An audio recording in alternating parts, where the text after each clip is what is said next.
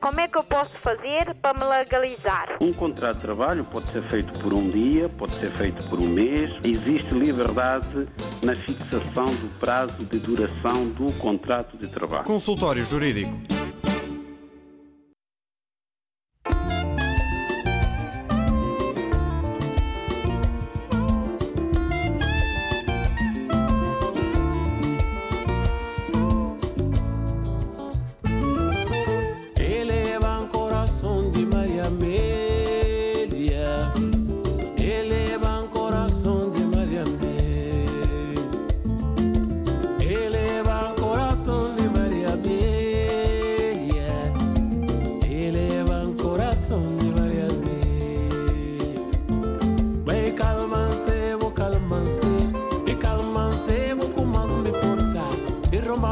E entra na alma e leva minha coração de Maria Mia. Eleva o coração de Maria Mia. Eleva o coração de Maria Mia. Eleva o coração de Maria Mia. Eleva o coração de Maria Mia. E calma-se,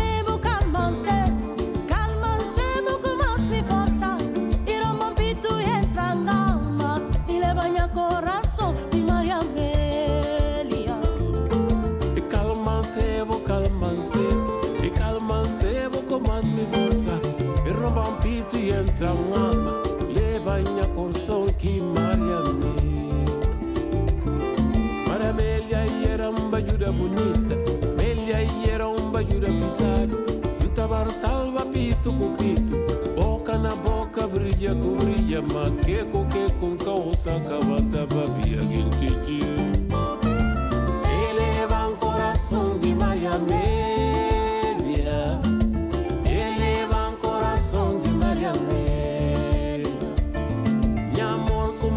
Bela acabar, não fica com dor na coração. Amor com Maria Amélia acabar, não fica com dor na coração. Isso uma hora que o fogo paga na lala, às vezes ainda está sobre a brasa. Eleva o coração de Maria Amélia. Eleva o coração de Maria Amélia.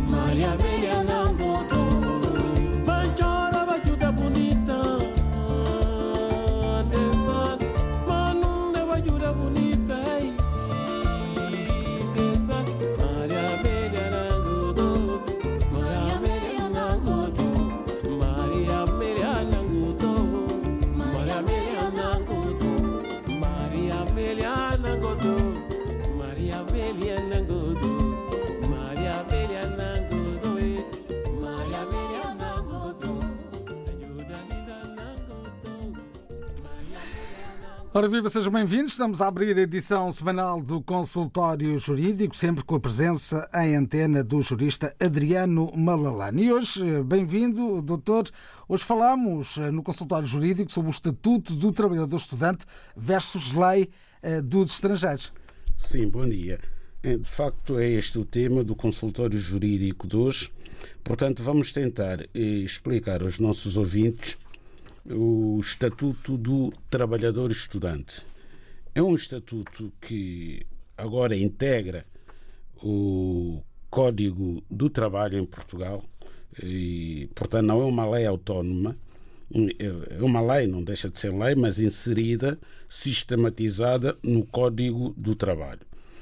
Bom, fundamentalmente, o que é que o Estatuto do Trabalhador Estudante tem de diferente, digamos assim, do regime geral do trabalho eh, inserido no Código do Trabalho?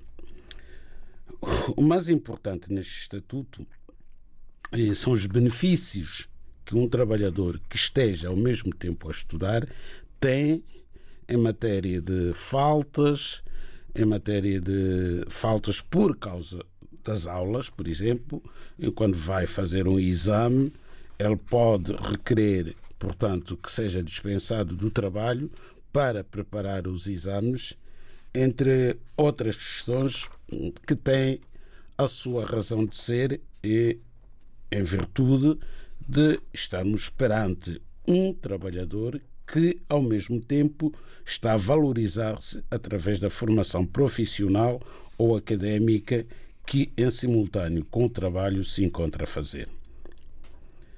Pois bem, a lei vem dizer que trabalhador estudante é o trabalhador que frequenta qualquer nível de educação escolar, bem como curso de pós-graduação, mestrado ou doutoramento em instituição de ensino, ou ainda curso de formação profissional ou programa de ocupação temporária de jovens com duração igual ou superior a seis meses. Portanto, qualquer nível do ensino.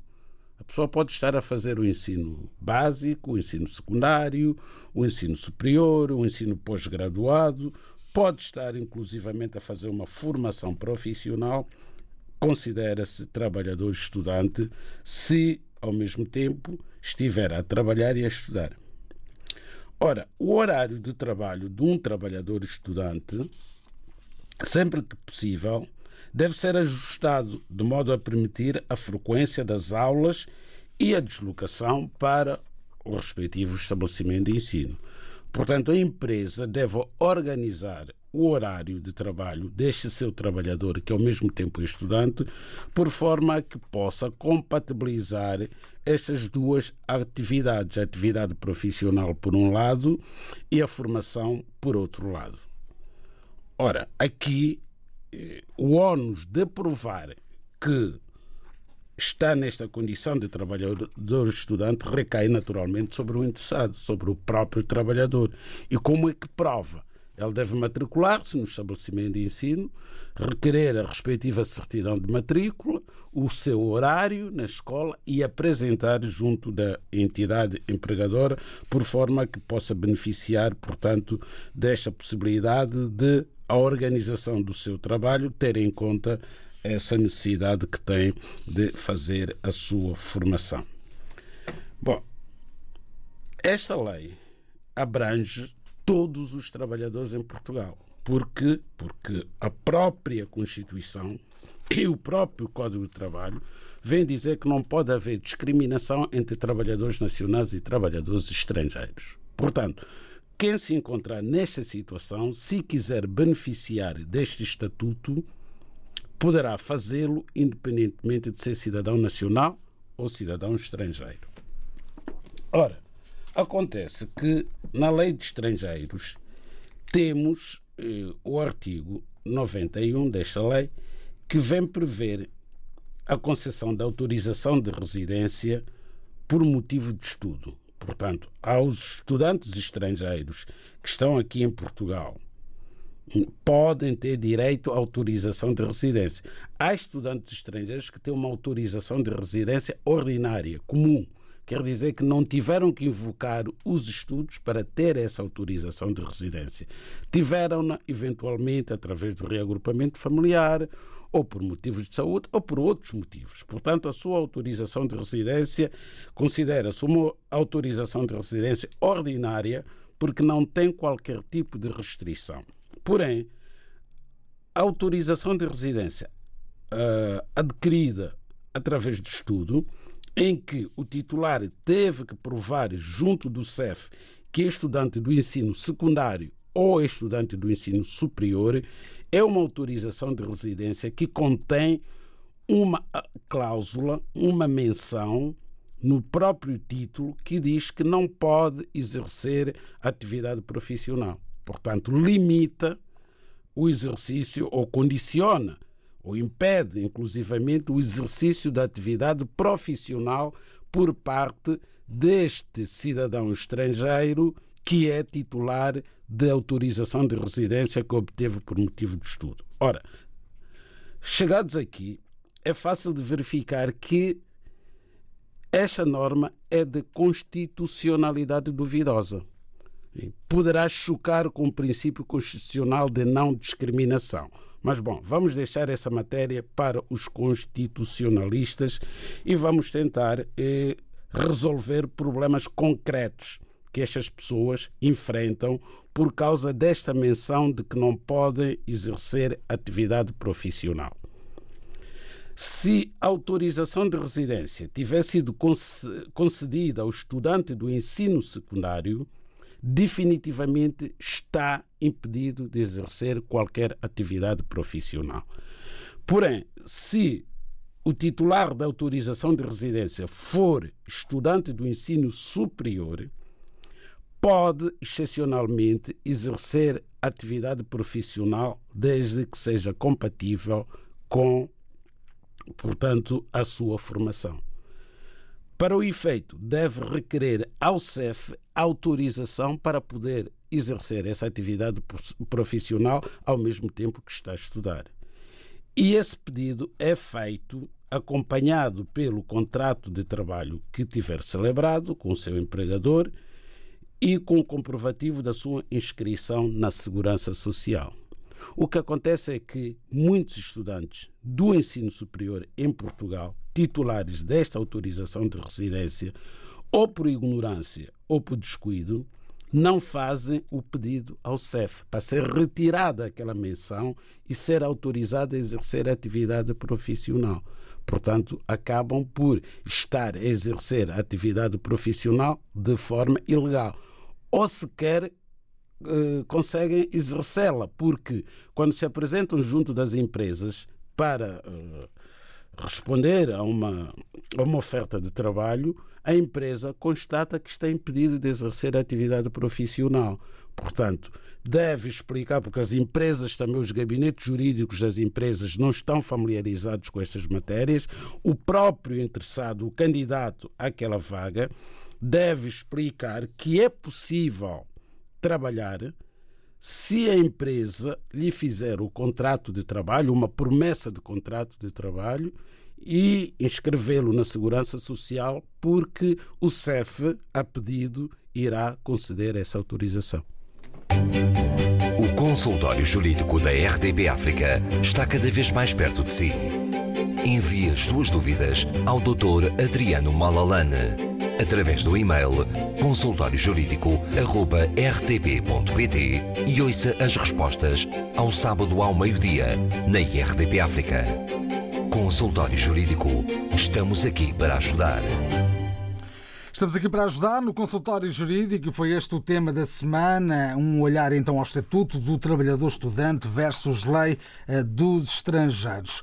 Vamos daqui a instantes receber os pedidos dos ouvintes, pedidos de informação através do telefone. Para já, olhe para a caixa de e-mail consultório jurídico arroba r t p ponto p t consultório jurídico arroba r t p ponto p t e eh, começo por respeitar a pergunta deixada por Abdulai Baldé. É um ouvinte residente em Inglaterra. Gostaria que me informasse sobre o processo de pedido de nacionalidade em que os interessados são residentes na Guiné-Bissau e em que o pedido foi emitido há quatro anos. Foi feito por menores, naquela altura. O pedido refere-se a um, a um pedido de nacionalidade portuguesa por via da atribuição de nacionalidade através do pai que é português. A última informação que tive foi que o pedido foi recebido pelos registros centrais e que o processo está totalmente verificado e tem todos os requisitos necessários para a obtenção da nacionalidade portuguesa. Esse processo demorou muito tempo. Sempre que eu ligo para os registros centrais, a resposta que me respondem é que estão à espera do consulado português em Bissau para confirmar o processo. Sem essa confirmação, o Registro Central não vai despachar o processo. O que devo fazer neste caso, doutores? Bom, neste caso há pouco a fazer, porque esta confirmação dos dados constantes eh, das certidões de nascimento dos menores que foram entregues nos registros centrais é uma confirmação oficiosa. Portanto, são os próprios serviços centrais, em coordenação com a Embaixada da Guiné em Portugal, a Embaixada de Portugal em Bissau, aliás, poderá, eh, poderão fazer esta confirmação. E, e estas situações são muito frequentes, sobretudo em relação à Guiné-Bissau, e por uma razão muito simples. Já era a altura de eh, o governo da Guiné e informatizar os registros. É um exercício muito complicado interpretar uma certidão de um assento de nascimento da Guiné-Bissau. É um documento manuscrito e não se percebe perfeitamente, não se percebe rigorosamente nada do que está ali, muitas vezes. Então, os próprios serviços centrais aqui em Portugal, quando recebem estas certidões de nascimento da Guiné-Bissau, têm muita dificuldade, inclusivamente, em saber a ortografia do nome da pessoa, do interessado. Porque os nomes, eh, muitos nomes dos cidadãos da Guiné-Bissau eh, levam acento, por vezes, e o mesmo nome pode levar acento como pode não levar. É o caso, por exemplo, do Jaló. O O final, em alguns casos, vem com acento. Também é o caso do Baldé. O Baldé, exatamente. Agora, muitas vezes depende da pessoa, da conservatória que fez o registro. Pode escrever Baldé com acento ou sem acento. E depois, noutro documento, da mesma pessoa, aparece o nome eh, com acento, quando na certidão está sem acento, ou vice-versa. Isso é um problema sério. A conservatória não pode passar por cima disto. Um simples acento no nome de uma pessoa pode atrasar um processo de naturalização por muitos anos. Estamos aqui a falar de quatro anos. É normal? Não é normal, mas também não é anormal. Hum. É... Não é normal. Se os documentos estivessem todos em ordem e não levantassem a mais pequena dúvida, é um processo que até tem um prazo estabelecido na lei, que seria diferido no prazo máximo de um ano. Mas a conservatória não pode fazer nada, repare. A conservatória dos registros centrais em Portugal não pode mandar um oficial para Guiné-Bissau, para junto do conservador do registro civil da Guiné, esclarecer estas dúvidas. Mas este ouvinte está em Inglaterra. Ainda temos esta agravante, não é? Está em Inglaterra, está a contactar com os serviços centrais através de telefone, presumo. Uh, o que eu pergunto é, uh, deve formalizar este tipo de pedido de informação?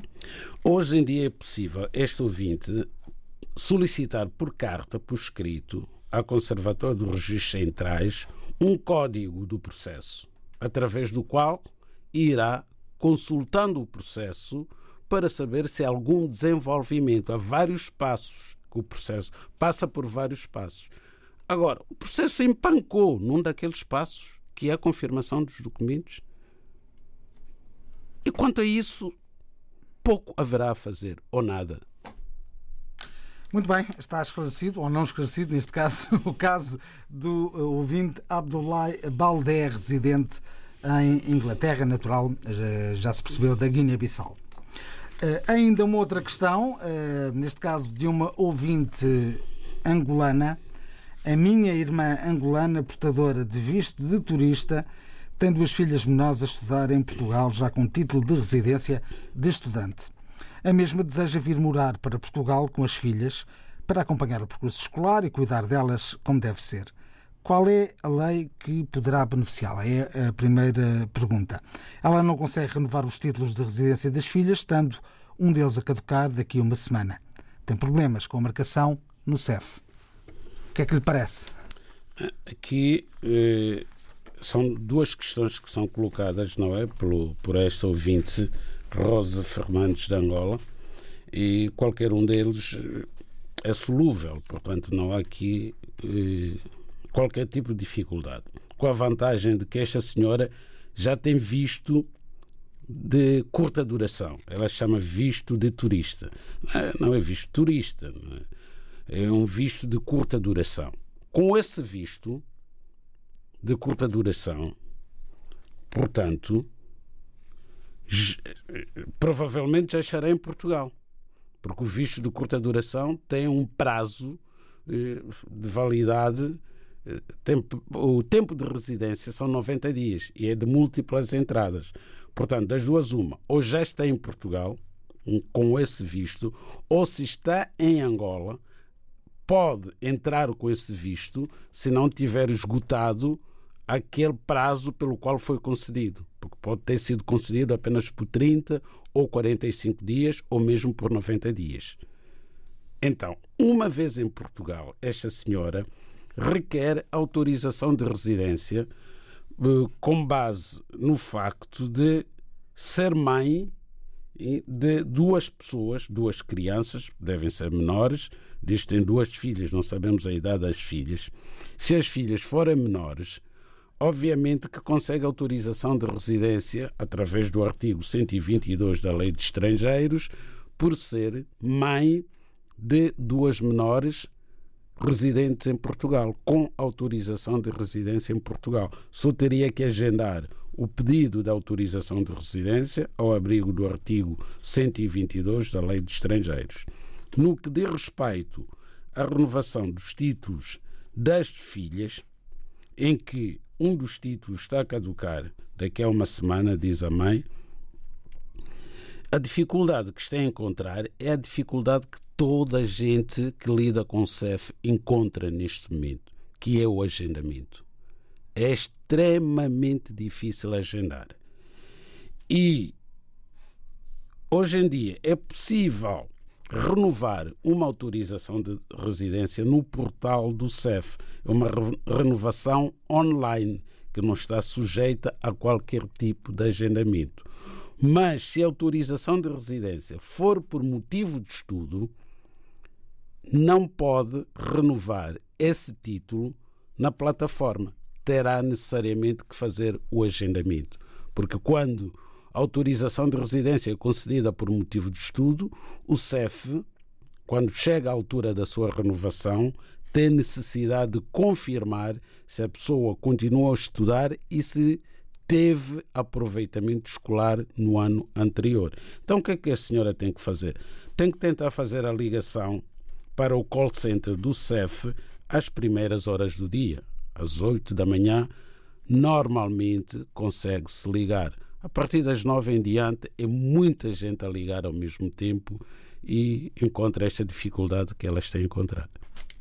Agora também vai ser difícil. A partir das oito, toda a gente vai, então, vai ligar à mesma hora. Pois, mas esse problema o S E F tem que arranjar a forma de resolver isto. São centenas, se não milhares mesmo, de pessoas que todos os dias tentam ligar para fazer um agendamento e não conseguem fazê-lo. Está sempre impedida a linha. Está sempre impedida. Temos agora aqui um caso que até é difícil de colocar, porque são, é uma queixa, é uma queixa de um ouvinte em relação aos serviços do Centro Comum de Vistos em é, Cabo Verde.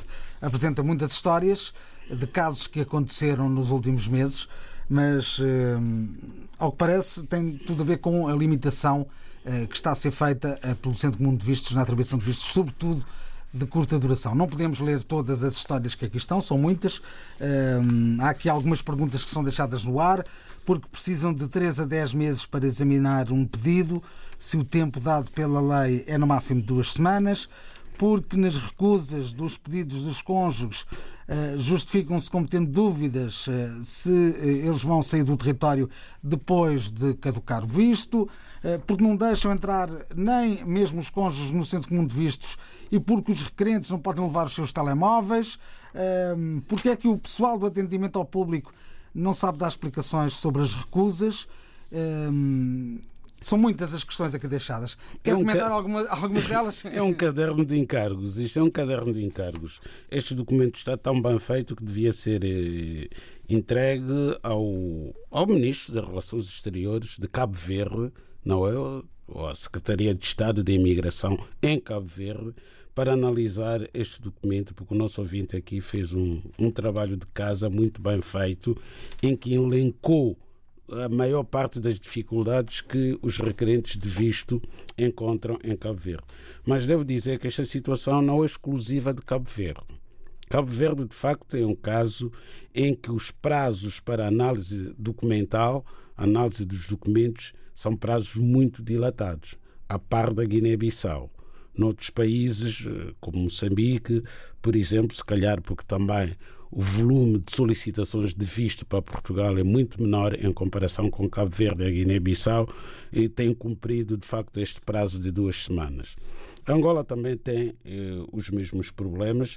Estes são problemas de natureza política e nós não podemos eh, dar soluções políticas eh, porque trabalhamos com a lei, damos soluções jurídicas. Tudo o que esteja acima do direito e que seja de caráter político, os nossos ouvintes têm os seus governos, têm os seus representantes em Portugal, são essas pessoas que devem ajudar eh, na resolução destas questões. Há aqui alguns pedidos de curta duração, de vistos de curta duração, nomeadamente para assistir eh, ao nascimento de um filho, participar num óbito. Eh, estas são situações que, eh, se calhar, neste momento estão a ser penalizadas. Estão a ser muito penalizadas, muito penalizadas, sobretudo a questão dos óbitos. Eh, mesmo antes da pandemia já existia um problema muito sério com esta questão.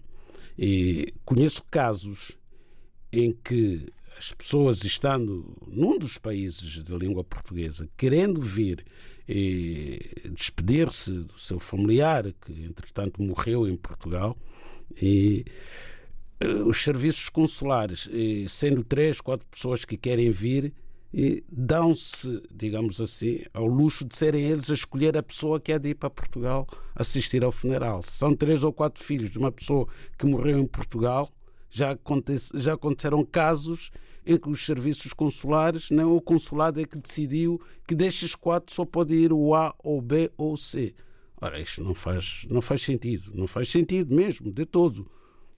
Mas estes problemas têm que ser colocados junto dos governantes, junto da C P L P. É uma questão política. É uma questão política, eminentemente política. Aqui não há nenhuma questão jurídica. Quando se prova, não é, que alguém morreu em Portugal, quando se prova que fulano Beltrano é filho da pessoa que morreu em Portugal, que tem condições para vir a Portugal assistir ao funeral, e aparece um oficial do consulado a querer decidir e acabando decidindo quem daquelas pessoas deve ir ao funeral, uma coisa que não lembra o diabo. Como é que eu posso fazer para me legalizar? Um contrato de trabalho pode ser feito por um dia, pode ser feito por um mês. Existe liberdade na fixação do prazo de duração do contrato de trabalho. Consultório Jurídico. Podem continuar a enviar os vossos e-mails através do correio eletrónico habitual consultório jurídico arroba r t p ponto p t consultório jurídico arroba r t p ponto p t. Mas podem também ligar para nós através das linhas habituais dois um três oito dois zero zero dois dois, dois um três oito dois zero zero dois dois, dois um três oito dois zero zero dois três, dois um três oito dois zero zero dois três ou dois um três oito dois zero zero seis oito. dois um três oito dois zero zero seis oito. Vamos de imediato à linha telefónica. Boa tarde. Boa tarde. Pode baixar o volume do rádio que tem ao seu lado? Posso. Para ver se nos ouvimos melhor.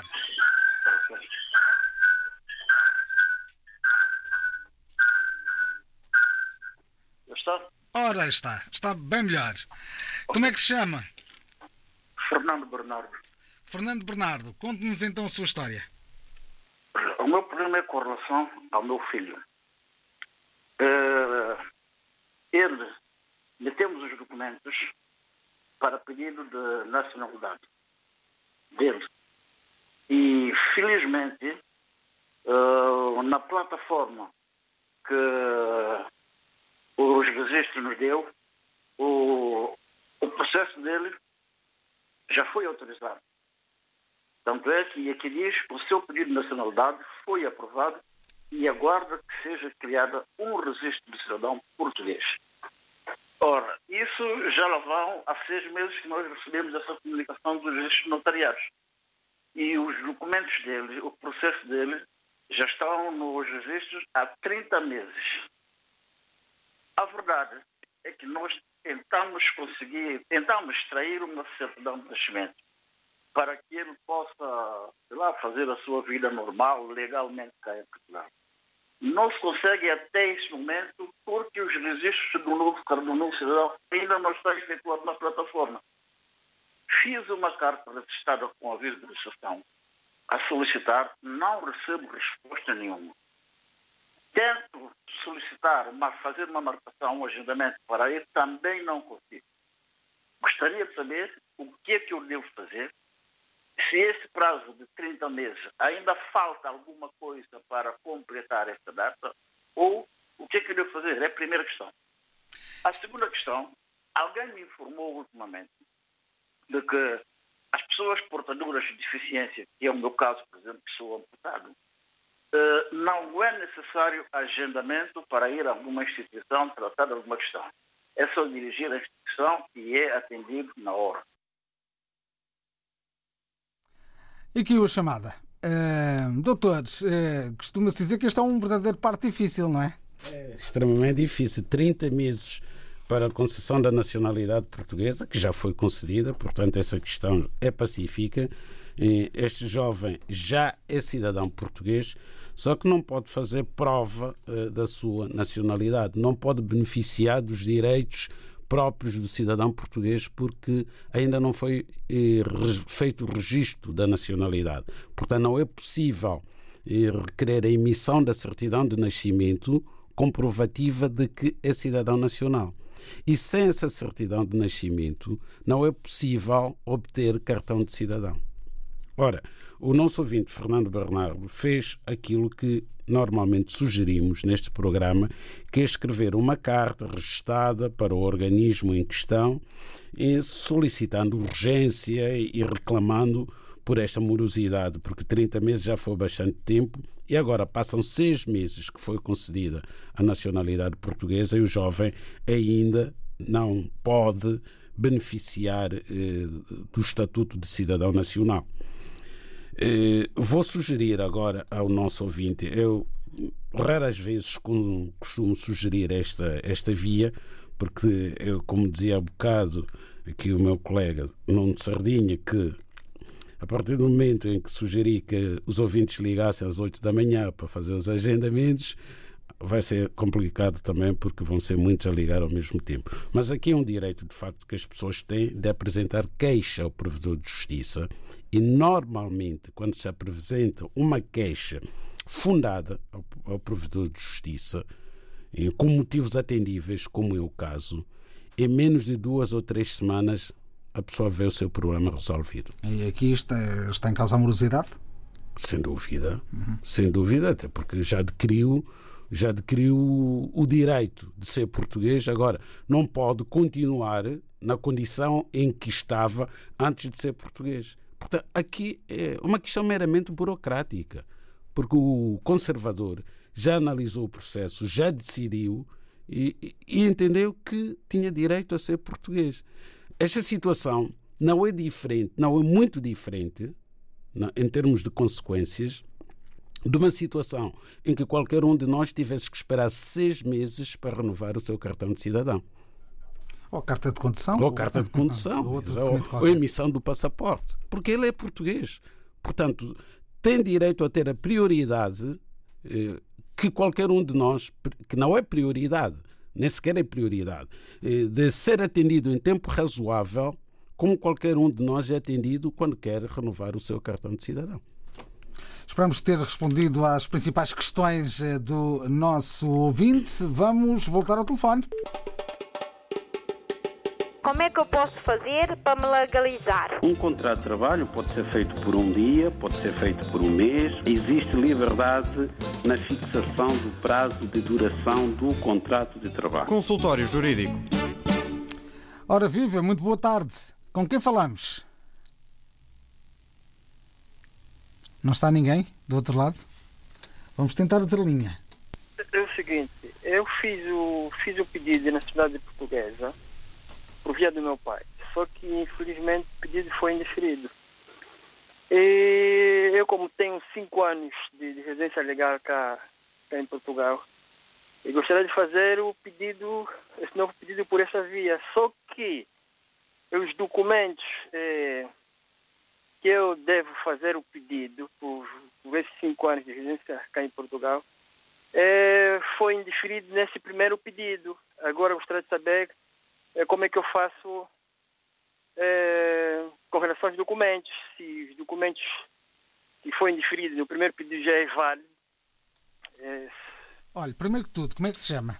É, António Francisco. António Francisco, onde é que apresentou o seu pedido? É, na conservatória. A qual conservatória? Juízes Centrais. Foi feito o pedido através do meu pai.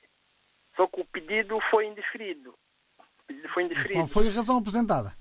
É, é que o meu pai, em, setenta, em, setenta, em setenta e dois, tinha a nacionalidade portuguesa e foi invocada que a cidadania, é, que ele já não era português, e, portanto, foi indeferido o, o pedido. Só que eu, como tenho cinco anos de residência legal cá em Portugal, e gostaria de fazer o pedido, o novo pedido, por essa via. Só que os documentos que foram entregues, que foi entregue no, nesse, nesse indeferimento, já se encontra na conservatória. Agora não sei o que, que eu possa fazer com relação aos documentos. Se posso fazer um, um pedido invocando os, os documentos que foram entregues nesse indeferimento, nesse indeferimento, ou então tenho que e, tentar solicitar... Uh, novos docu- novo, novo, nova certidão, né? Novos documentos. Já percebemos perfeitamente a sua questão. Obrigado por ter ligado, senhor António. Obrigado. Vamos então uh, responder a este nosso ouvinte, uh, que tem aqui uma dúvida em relação à forma como deve proceder na apresentação uh, do seu uh, pedido de nacionalidade portuguesa, que é o que, uh, é o que pretende. Pois, o senhor António Francisco, é uma questão de economia processual, tem razão. É economia processual. Está prevista esta figura jurídica, ou seja, é a instituição que, é, portanto, instruiu o seu processo que já foi é, arquivado, é, ter a possibilidade de fazer o aproveitamento dos documentos que foram entregues nesse processo. É possível, faz todo o sentido, está previsto, aliás, na lei. Simplesmente temos aqui uma questão. Os documentos para eh, atribuição de nacionalidade pelo pai, portanto nacionalidade originária, não são rigorosamente os mesmos que os documentos da naturalização. Por exemplo, na atribuição, que é o pedido que foi indiferido, não é obrigatório nem exigível o certificado de registro criminal. Não é obrigatório, porque independentemente de a pessoa ser criminosa ou não, se for filho de pai português, é português. Não, não, não podem eh, invocar, digamos, a conservatória. Não, não, a lei não prevê isso. Não pode negar a nacionalidade portuguesa a alguém que seja filho de pai português porque eventualmente cometeu um crime. Mas quando estamos perante naturalização, a questão é outra. A pessoa pode ver o seu pedido recusado pelo facto de ter antecedentes criminais, e também faz sentido. Ora, neste caso, o único documento que, em princípio, poderá ser aproveitado do processo que foi arquivado, do processo da atribuição, é a certidão de nascimento, porque os dados são sempre os mesmos. E uma vez que está lá, o nosso ouvinte poderá invocar a certidão de nascimento que está no processo arquivado. Mas Mas terá que junta. Pode, se não é um processo perigoso, ou seja, de se perderem papéis aqui no meio do. Pois, eu iria. Entre os dois processos. Exatamente. O que iria sugerir é que, uma, uma vez que há documentos que terão que vir de Angola, porque certamente o nosso amigo é angolano, que terão que vir de Angola, como é o caso do certificado de registro criminal. Também é verdade que agora os angolanos têm essa possibilidade de pedir o certificado de registro criminal no consulado aqui em Portugal. Isso eh, foi uma decisão que o governo de Angola tomou, que ajuda muitos cidadãos angolanos em Portugal, porque já não têm que solicitar o certificado a partir de Angola. Pode ser emitido aqui em Portugal.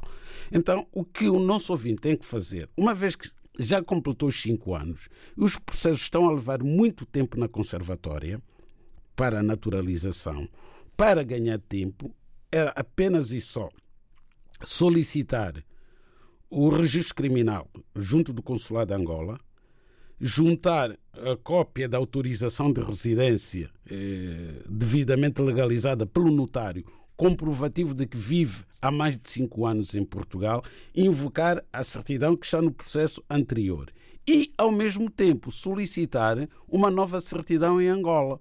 Mas, pelo menos, o processo ia andando, não é? Pela ordem de entrada, com estes documentos. E quando viesse a certidão de nascimento de Angola, daqui por três, quatro, cinco, seis meses, juntava, mas já apanhava o processo a meio caminho. Portanto, só tem que fazer isso.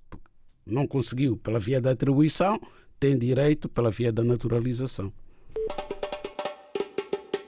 Como é que eu posso fazer para me legalizar? Um contrato de trabalho pode ser feito por um dia, pode ser feito por um mês. Existe liberdade na fixação do prazo de duração do contrato de trabalho. Consultório Jurídico. Estamos a conversar com os ouvintes que nos ligam através das linhas habituais dois um três oito dois zero zero dois dois, dois um três oito dois zero zero dois três e dois um três oito dois zero zero seis oito.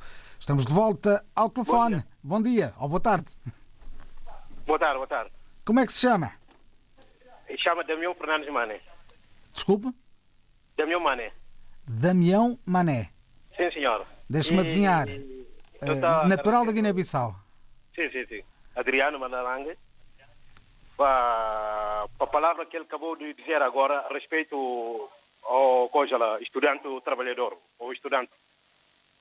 Hum. Sim, diga. Porque... Porque, porque tenho o meu irmão também que vem de bolsa de estudo. Ele está a fazer mestrado aqui na S P T, mas fez um curso de, de, de segurança, de, de vigilante, caso de situação.